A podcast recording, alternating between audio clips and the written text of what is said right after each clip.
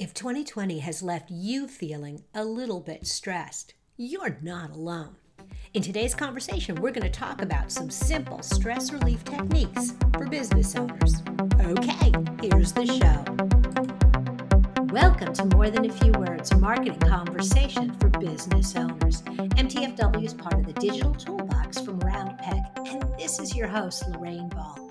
And as an entrepreneur, let me let you in on a secret. Life can be stressful. And the trick is finding ways to cope with the stress. And I couldn't think of a better person to have this conversation with than Craig Inzania. Craig is a mental wellness advocate. He's a media creator and a mindfulness practitioner. His perspective is to constantly seek to make healing modalities accessible to those who might otherwise be blocked off from them. He's a recovering addict obsessed with self development, well being, and self compassion. And he owns a marketing agency focused on marketing and selling through relationships. Craig, I think you've seen and done so much, and I am so excited to have you on the show today. Thank you. I'm excited to be here. So let's kind of jump right into it because we've all finished up a year that has definitely been very stressful. Mm. And as I'm looking forward to kicking off 2021, how do I lay a foundation that's going to be maybe a little less stressful or put in place some practices that will allow me to cope with the stress? Yeah, that's a good thing to be thinking about, first of all. That's a great first step in building a life and relationship to your business or career that has less stress or learns how to manage that stress in an appropriate way. Because no matter what happens in 2021 and any year beyond that, there's always going to be things going on in the external world that are going to be very stressful if you allow them to be. And it's really not the external factors. And this is something that I've learned from years of, of mindfulness practice and interviewing people on a podcast about all kinds of different modalities it's not the external factors necessarily that cause the stress. It's our relationship to those external factors.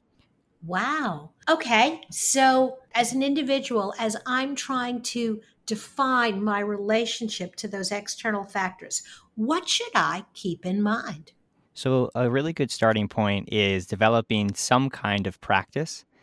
Uh, and I say practice because a lot of times people might one of those practices might be meditation or journaling, and someone might try it and say, Oh, I'm not very good at this. Well, it's practice because you're always going to be practicing to get better at it and you'll and you will see the results from that the more often you put that time in. Even if it's 10 minutes a day if you do it every single day you'll start seeing those results from it. And a big part of that is is using a practice like that whether it's journaling or meditation are, are two of the main ones that come up a lot and are helpful for a lot of people it's to really get outside of your own stress and outside of your own head and look at things objectively and say, what are the things that I do have control over here? And what's realistic for me to manage from any day to day? And as entrepreneurs, we have a tendency to overplan our days. We try to do too much at once. And that's where a lot of the stress comes from when we could be focusing on a few really important things and being much more effective that has always been my life. My to do list is always like three pages long. And one of the things that I started doing this year was picking four things from the list and mm-hmm. putting them in my planner and saying, that's what I'm going to work on today. And giving myself permission to put some of those other things on the list for tomorrow or the day after. Yes. Yeah. We have a tendency to exaggerate how much we think we can get done in one day. And at the same time, we underestimate how much time, how much thing we can get done in a mm-hmm. year or a few months. And it's we we put a little bit of I think as entrepreneurs we have to be very cognizant of are these deadlines that I'm imposing self-imposed or are they actually deadlines within my business? And a lot of times for myself, I have a tendency to or or, or used to, I'm getting better at relating to this have a tendency to think everything needs to be done this week. I look at things mm-hmm. week by week, and now I've started to be able to say, okay, well, what can I plan out a little bit more and blocking out time so that people aren't scheduling all this time on my calendar where I know every week I'm going to have time to work on the actual work that needs to get done. Because if you don't put it in your calendar, someone will take that time. If you don't, if you don't choose that time and choose how you're going to allocate that time. Someone else will do that for you, whether it's your email inbox, whether it's people scheduling time on your calendar. Uh, and it's important to look at the tasks that you do most often and make sure that you are scheduling time to do that. Otherwise, you're going to be working till eight or nine o'clock at night or on the weekends. And that's not a recipe for a fulfilling life. That is so true. I remember when I was in corporate, I had blocked out two afternoons a week to do just what you talked about, kind of take some time for myself. And I had used a code on the meeting so that people would think it was an actual meeting and mm-hmm. not not try to call me and say, "Oh, you've got just some personal time blocked out." No, they it looked to the outside world like it was a legit meeting that I was having with someone and that time wasn't available. And I have always always found that to be so helpful. That can be helpful to notice as a leader too. Uh, as I within my own company start building out more of a team and have worked in companies where the leadership kind of sucks up a lot of your time and they have a tendency mm-hmm. to not respect the calendar of the employees, that really negatively impacts the effectiveness of any one employee when they can't when you have all of this time dedicated to meetings but you don't have any time dedicated to actually getting the work done. One of my guys on my team and his job is customer support. He he handles all the calls that come in when somebody's website isn't working. But he mm-hmm. also has tasks assigned to new websites we were building and he was so frazzled and what everybody else on the team agreed to do was step up and this is when we were all still in the office, but he blocked out 4 hours one afternoon a week and then kind of one hour periods and other times where he wasn't going to answer the phone he wasn't going to handle crises and everybody else pitched in to kind of cover it so that they would answer the phone they'd talk to the customer. Maybe they couldn't solve the problem but they could be that buffer. And by allowing him to protect those times on his calendar it reduced his stress as you were saying and he got more done and the customer still felt loved.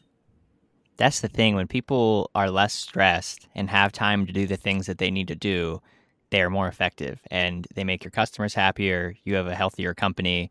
And hopefully, you'll see that within. There's a lot of studies out now that are showing how mental wellness programs or wellness programs in general can increase the bottom line over a period of time because you're increasing employee retention, you're increasing, you're decreasing customer churn.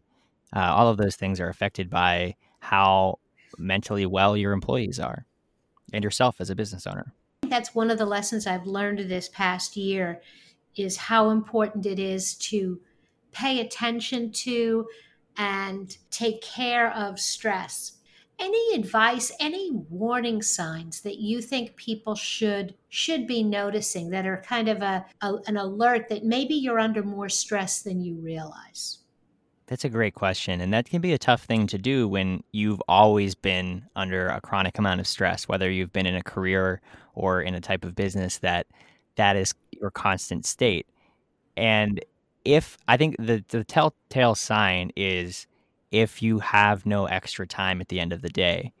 Everybody should have a few hours at the end of the day at minimum and some time in the morning that they can use for themselves, spend with their family. And if you're finding yourself during those times still thinking about work and unable to detach, then there's a lot of work that can be done to allow you to live your life. Because otherwise, what's the point of all of the work that you're doing if, if you're not able to mm-hmm. dedicate at least sometimes to things that are important to you? And that's usually the kind of the first sign in myself that I see too when I start inching too close to the overwork is when you know my schedule goes from 10 hours a day or 8 hours a day to 10 hours a day to 12 hours a day to 14 hours a day and it's like oh okay or then I start working on Saturdays and it's a very slow creep sometimes but then all of a sudden you realize I have no free time and that's that's no one can handle that. No. You know one of the things that I did when I started the business because I definitely found myself falling into that trap of allowing mm-hmm. the business to completely take over my life was I carved out three hours on Saturday morning to go walk with my friends. And knowing that I had that booked, gave me something to look forward to and I also protected that time. You you could get me to work on stuff any other time except Saturday morning and that has I think always been a little bit of my sanity touch point because of that. Yeah, and it's great to find what those are for you. Everyone's going to have different things, whether it's fishing or camping or walking with friends or playing board games or even eating with your family. Like it, it's going to look different, but it's important to find what those things are and protect those as one of the most important things in your lives. Absolutely. Craig, this has been such a great conversation. Thank you. I'm glad uh, we were able to touch on this topic because I think it's incredibly important. And I am going to encourage everyone to drop by happyyouarehere.life. There'll be links to it in the show notes, which is Craig's podcast, where he deals with additional conversations on the topics of mental wellness. Thanks again, Craig. Thank you. If you've enjoyed today's conversation and would like to find other conversations for business owners, be sure to look for More Than a Few Words wherever you listen to podcasts. Subscribe so you never miss a conversation. This has been another episode